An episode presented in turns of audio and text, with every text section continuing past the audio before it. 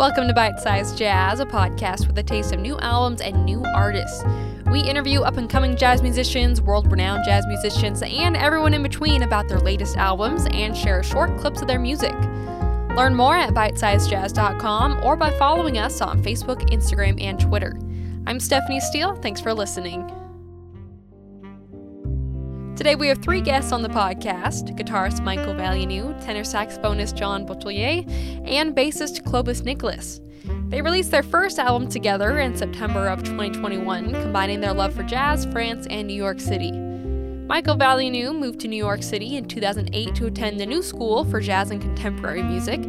Since then, he's recorded four albums and performed extensively with vocalist Cyrille Aimée, and he was also a second runner up in the International Wes Montgomery Guitar Competition in 2015. John Boutellier is the 10 year co leader of the Keystone Big Band, which was nominated for the French Jazz Grammy Awards in 2020. He's also released two albums as a leader and collaborated with many notable musicians in New York City, like Cecile McLorin Salvant and Quincy Jones. Clovis Nicolas graduated from the Juilliard School and has performed with master musicians like Herbie Hancock, Jeremy Pelt, and Brad Mehldau, in addition to releasing three albums as a band leader. Let's welcome them to the show. Hello, my name is Michael Valeanu. My name is uh, Clovis Nicolas. I play bass and I live in New York. My name is uh, John Boutellier. I'm a saxophone player. I lived in New York for the past two years, which is in COVID years, like maybe longer. And uh, we just released an album called Free of a Kind. And I've definitely been enjoying listening to the album. And I'd love to hear, I guess we'll just start off how you guys met, started playing together. Michael, do you want to take that one? Yeah. So um, we all met obviously through just from being jazz musicians. Uh, Clovis and I have met in New York City, I'd say about 10 years ago uh, we were playing from with uh, Cyrille Aimée actually, with uh, with whom I was uh, interviewed by you not so long ago. Right. And uh, with John, we met in Paris, just at a regular session. I think same about probably 10, 12 years ago. And uh, yeah, and the three of us were re- reunited here in New York. That's awesome. Mm-hmm. So, what made you decide to record this album now? We'll head to Clovis if you want to take that one. That was a very spontaneous uh, decision. Uh, one day I received a phone call from uh, Michael and he says, Hey, I have some studio time in a month. We can do one day recording studio. Would you be interested in uh, doing something a little different this time? I said, What do you mean different? He says, uh, No drummer. Oh, no drummer. That sounds cool. I've uh, never recorded like that, but um, I was up to the challenge. And he says, I'm thinking of John Boutellier the third uh, member of this band. So then it would be saxophone, guitar, and bass. And uh, we say, yeah, let's um, let's get together, bring some tunes, which we did the following week. We brought some tunes, we tried some, and we selected the one we liked the best. And uh, we did another rehearsal prior to the recording session. And uh, when we went in the studio, everything went super smooth. And uh, listening back to the track, uh, like, oh, that's that sounds cool. Yeah, that, let's make an album out of that. So that's what got started the whole thing. That's really interesting. Now, why did you decide to do it without a drummer, Michael? Well, um, for several reasons. The first one is that I play a string instrument, and um, I feel like playing, especially for string instrument, when you play with the drummer, a lot, a lot of the texture of the instrument can get lost because the drums are great. It's a beautiful instrument. I have nothing against it, but it takes a lot of um, space in the the sound spectrum, you know. And uh, I happen to play in a lot of situations when there's no drummer, and where I can play much more with dynamics, and uh, with you know different volumes, and I we I, I, can hear my instrument much better, and then there are things that I can uh, convey to the audience that I can't when I play with the drummer. So that's a very egotistic reason. That's the first one. And the second reason is that I just loved um, uh, a lot of the trios that Jimmy Giuffre and Jim Hall recorded together, for example, where it's just bass, uh, either sax or clarinet and guitar, and um, and I always wanted to record that that type of trio, and uh, and this seemed to be the, the right time. Well, I think it came across really well, and I, I liked how you could hear more the inter- interaction between everybody. And uh, so the name Three of a Kind Trio, I guess we'll head to John. Where did the name come from? It came from a long uh, uh, kind of uh, uh, long decision. The first uh, choice was a Trio of Hearts, which was one of the one of the songs in the in the in the record, and I I don't know. I like this this this name because it's kind of intriguing, and it's uh, but um, finally it doesn't really ring to to to to, to people because it doesn't mean really anything. So um, we decided to make three of a kind because um, well we are we have many things in common. I think we are um, uh, we really love jazz. Uh, all uh, of us three. Um, we are French, and uh, and uh, I think this this is enough reasons to to be called uh, free of kind. So and we both like French people living in New York, which is uh, and also like a third uh, um, thing in common that we that we share. And you mentioned the Tray of Hearts. That's one that you chose for the album. It was a Thad Jones composition. Now, the press release calls Thad Jones one of your idols, and that's a pretty strong term right there. So, what is it about Thad Jones that you like? Well, uh, yeah, I, am a um, saxophone player, and I, uh, I, also do a lot of arranging and uh, and composing for uh, large ensembles, uh, more in Europe and in France.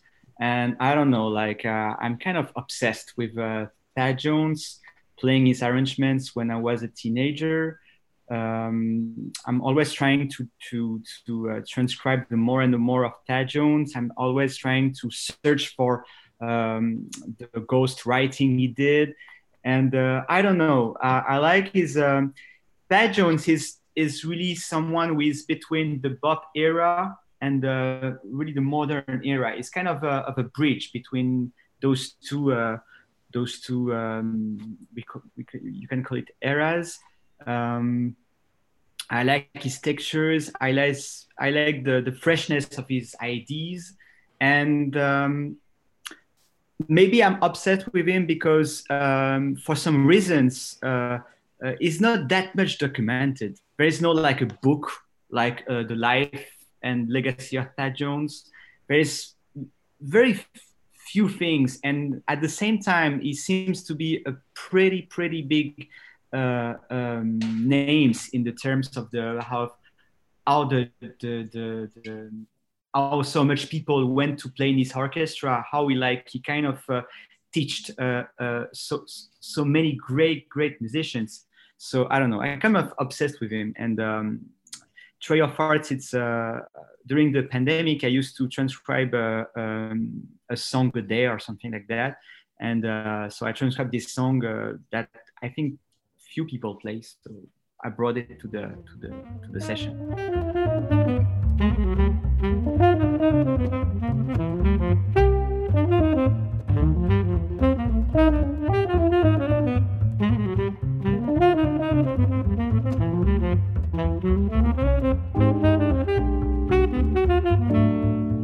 And I'd love to dig into a couple more of these tracks. Uh, let's uh, start with the first one uh, that was composed by Michael uh, Mirrors. How do you pronounce that one? Yeah, Miroir. It's the same. Miroir? Yeah, it's, it's, okay. it's, it's mirrors in English. Yeah. Yeah. Uh, so could you tell me about the compositional process for that one? Yeah. Uh, well, this one has been in the tubes for a long time. It's uh, you know I was just playing with with big intervals. You know, sometimes I just take a, a more intellectual concept and I just try to draw on it as many ideas as possible and um, so this tune went through all sorts of arrangement of like you know rhythmic fields tonalities and stuff like that. And but never quite worked out. Uh, and so eventually i just i just focused on just having melody uh, this melody that that you hear on the recording. And it was supposed to be played against just a you know uh, one chord all throughout and turned out that i just one day sort of like recorded the melody and tried to comfort it. It turns out like the, the, the blues works behind it, so it became that sort of like you know blues form. And um, it's also called mirror because, as you can hear in the in the melody, it it um, it's built upon uh, different interpolation of intervals, and um, and those interpolations are, are also called, at least in French, we call them mirror techniques. You know, when you do like the retrograde, the, the, all, all, this stuff. So that's why this song uh, is called Mirrors, and that's how I wrote it. Oh, that's really cool. Yeah. Mm. And it's kind of interesting how some songs, like, you kind of have to take it through all those different variations before it finally settles into what it needs to be. Yeah, absolutely. Yeah, I think. I mean, it's like a lot of composers says that you have to, you know, constantly, constantly, sorry, come back to to, to you know to the, the drawing board and until like or like a sculpture you know that like chips away every day a little bit more to like a big piece of rock. And so this one yeah it's been on my table for like five years and it finally came out to life. I didn't know wow. that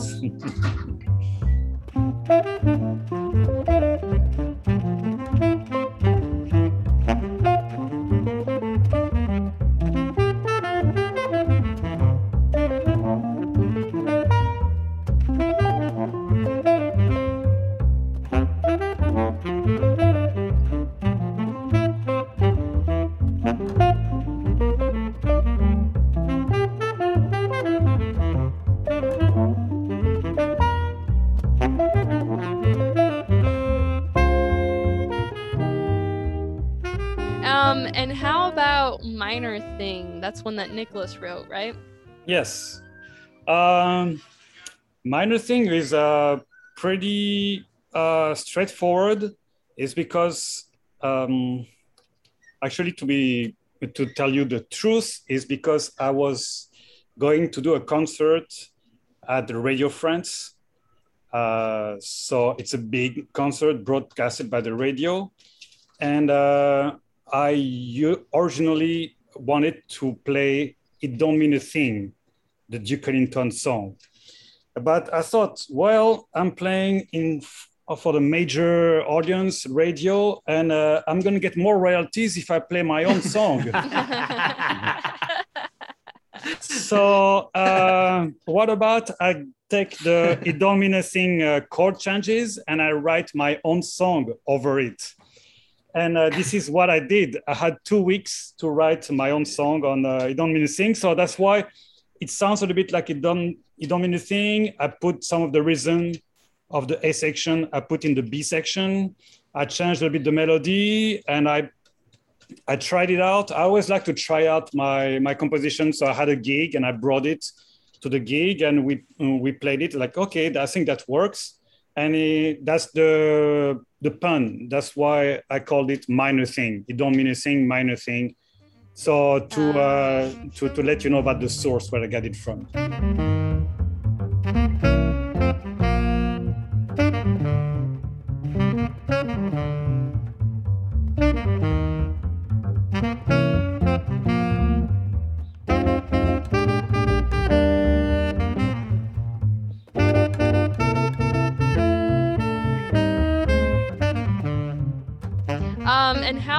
Let's go over um, another tune, the Reminiscing in Tempo. That was John's arrangement, I believe.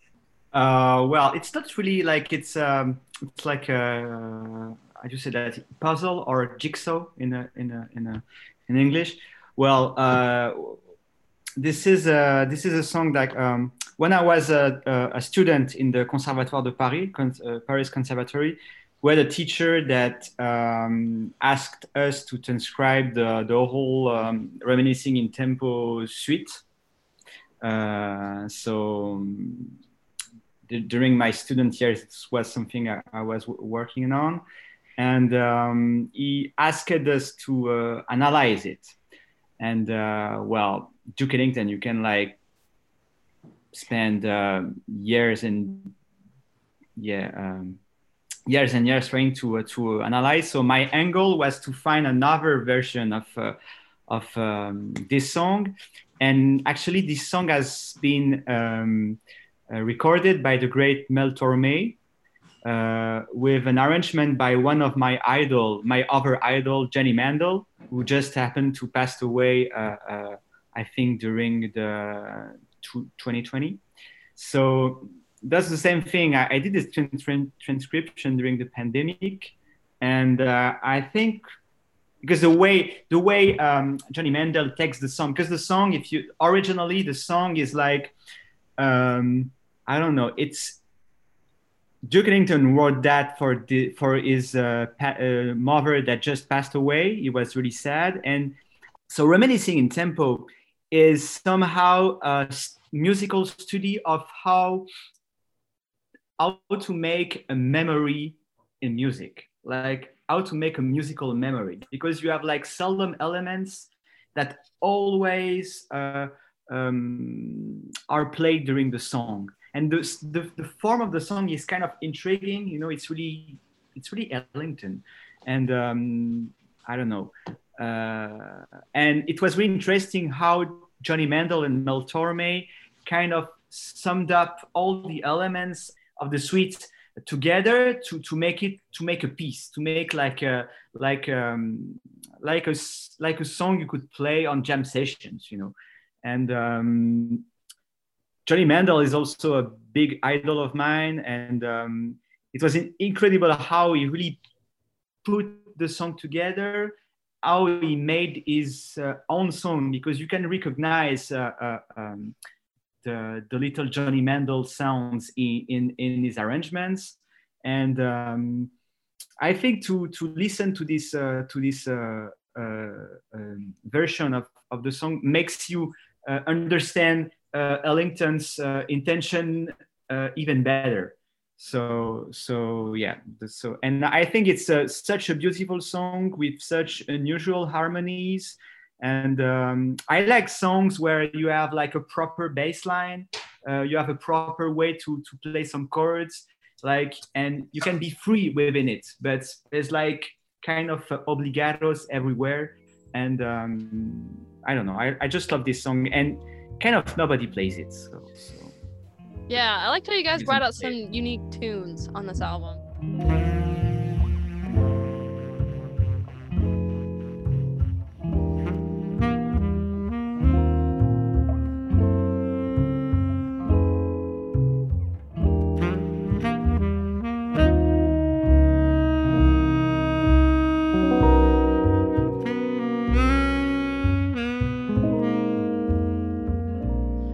I'd love if you could each talk a little bit about because you both played in France and in New York. So I'd love if each of you could talk a little bit about the differences and similarities between the French jazz scene and the New York City jazz scene.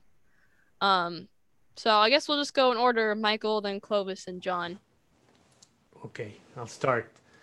Uh, the differences, it's not easy, uh, but um, I'd say here in New York City, you know, because jazz is an American music, you know, um, when you play this music, you feel um, not the weight, but you, you feel like you're you're part of um, a bigger tradition, a tradition that, of course, has to do with the music itself, but uh, a tradition that belongs that that has a a real a big role in society, meaning that um, at least in New York, it's easy to go to step into a random bar and see, you know, people having fun, chatting, you know, people having dates, and there's a killing jazz trio playing background music somewhere, like really killing, you know, and the, so that's whether that exists in that exists in Europe, obviously, but it's it's less common, and jazz is treated more, for better or worse, is treated more like um, art music where you go into a venue, you pay an expensive ticket, you sit down, you you won't talk, you know, during the concert, and uh, and you watch it like you know you like an, an exhibit piece or whatever. And so for me, that's a big difference because that's the the fact that the jazz has you know belongs to the everyday life um, feels really great as a player and as a listener. So for me that's one of the the big differences. Thank you for that. Yeah of course. And then uh, clovis. So for me um, i would uh, concur with what michael says.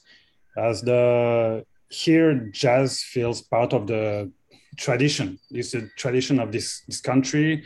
Is everywhere. You go to a jazz brunch and uh, there's some great players playing. They, they all know there's so many songs they know. Here, the, you, you cannot really play if you don't know like three, 400 songs. In France, you can play if you know uh, 30 or 40 songs. You get all the gigs. You're the one guy who knows all the songs. In New York, to know all the songs is like you multiply by 10 and you, you're that guy. but that's a, that's a big difference. There's the whole uh, language. And um, yeah, that's the there's a tradition here about the similarities. I think that nowadays with uh, internet, uh, YouTube, and um, a lot of uh, teachers in, uh, in, New York, they use uh, internet to, uh, to to reach out to students all over the world to show what they should learn, how they should work on this music, and um, it's it has become more international now. So when I go to France and I see the jam sessions from the new generation, like the millennial, I see more similarities uh, from um, each scene. They all uh, they all work hard on the instrument. They all uh, want to uh, play changes and play rhythm and uh, get involved. And um, they all watch the YouTube videos that were not accessible 20 years ago. Like uh, they watch Miles Davis with Paul Chambers, they watch Coltrane videos, and they watch uh, Ahmad Jamal when he's playing uh, uh, with his trio with Vernel Fournier and uh, Israel Crosby. They, they have access to that. So it starts to make jazz language and jazz music more universal. Like, for example, I have a student. He's a, he's a new student of mine, like maybe three or four months ago, and he's in Greece. And he found me through Instagram. And uh, this guy is amazing. He's amazing. He's a he's a 20 year old guy in Greece. He knows uh, he knows maybe uh, in some uh, some um, recordings.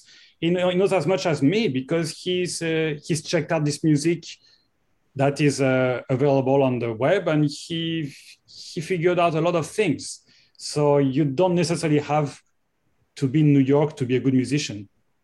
I like that. John, if you could share something. One thing I really uh, like in New York uh, that's not a part of uh, the Paris culture also is that uh, you can go to Smalls or you can go to um, any club and there is a extremely large probability that a jazz master is hanging there you know, like uh, I don't know, like you go to Smalls and uh, you name it, you know, uh, is like having uh, having a, a, beer and listening to young musicians, and that's something that's not really usual in Paris. Uh, because we don't have that much jazz masters living in Paris, and um, and those jazz masters they don't uh, really um, hang up. So so no hang up no, um, uh, hangout. Hang- uh, no, c'est ça? Hangout. Hang, hangouts. I mean, you don't. Uh, Martial Solal, I don't think is uh, is hanging too much uh, at 3 p.m. 3 a.m. at the Duc des Lombards. Mm. So so you don't you have less uh, jazz masters, and it's not in their cu- culture to to to hang, uh, which is something that it's uh, uh, like a normal day in New York. So I think this is one of the main difference. That's really cool. It's nice to get kind of the inside look at both French and New York jazz scenes. Um, and then for the last question, I'd love to talk about. I mean, how do you make it a three-way conversation with each of you? Because I mean, it's different than like duo where there's just two of you talking back and forth. How do you make sure that all three are part of the conversation? Hmm. that's, that's a good question. Well, it's just from i mean it's always the same answer kind of. It's just from you know listening really really hard. But um i'd say there like at least for me personally when i'm playing in, in this specific setting there are things that i will pay maybe a little bit more attention to.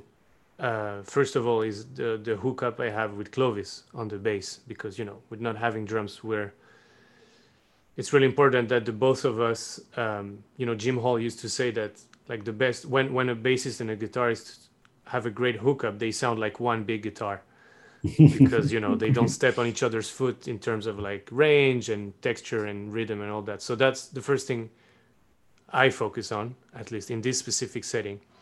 And the second thing that I think is important to uh, create a, a good place for interplay to happen is to even sometimes leave out more space than you would even with the drummer, which is kind of funny because you know not having a drummer leaves out more space, but and you think like you have you can just fill it up more, but it's quite the opposite for me. I feel like the more space I leave, the more you know my my tool compatriots and colleagues can express themselves uh, better. Yeah, I would say the the same thing. I feel like uh, in this setting is more is uh, I mean the old saying like less is more, and um, I have the feeling that uh, sometimes we get when we play in a quartet with a drummer, we used to this kind of situation, and we go a bit on autopilot.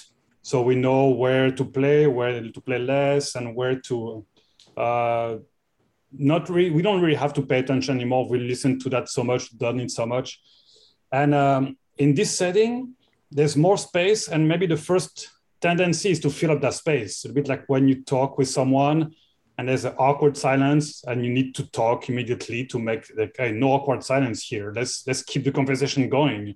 But in that setting, actually, it's more interesting to uh, edit yourself and uh, do less. And you realize that even if I play just one note a bar, this note going to be more uh, uh, resonant because there's less notes around. So it's going to have more meaning and it's going to push the music forward actually by playing less. And it's very, I think it's a, it's a key uh, focus to have for us to play is like to play less and uh, actually what happens is a natural uh, flow of three musicians listening to each other well, I think we'll wrap it up there for today. But thank you so much for sharing about your music and your group. It's been great getting to know you all.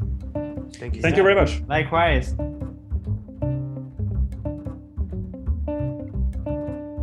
You've been listening to guitarist Michael Valeanu, bassist Clovis Nicolas, and tenor saxophonist John Boutellier talk about their album Three of a Kind.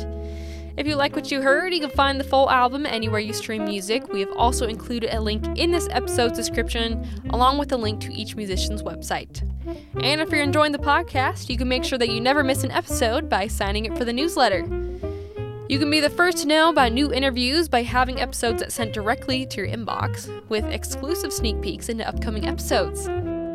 Head to bitesizedjazz.com to learn more by hitting the link in the episode description. I'm Stephanie Steele. Thanks for listening to Bite Size Jazz.